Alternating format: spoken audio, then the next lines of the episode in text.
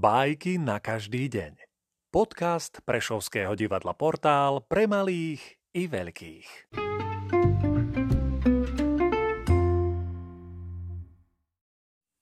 Ivan Andrejevič Krylov Vlk a líška Áno, sme plní ochoty darovať to, čo nám sa nehodí. A ja mám pádne dôvody, vysloviť radšej v bájke isté činy. Dosýta líška nažrala sa kuraciny a hrbu niesla si domov do zásoby. V stohu si na noc miesto robí a zrazu vidí, kde vlk sa vlečie zadom.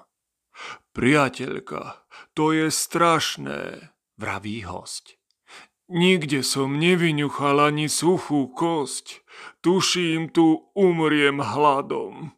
Psi strážia, pastier nespí.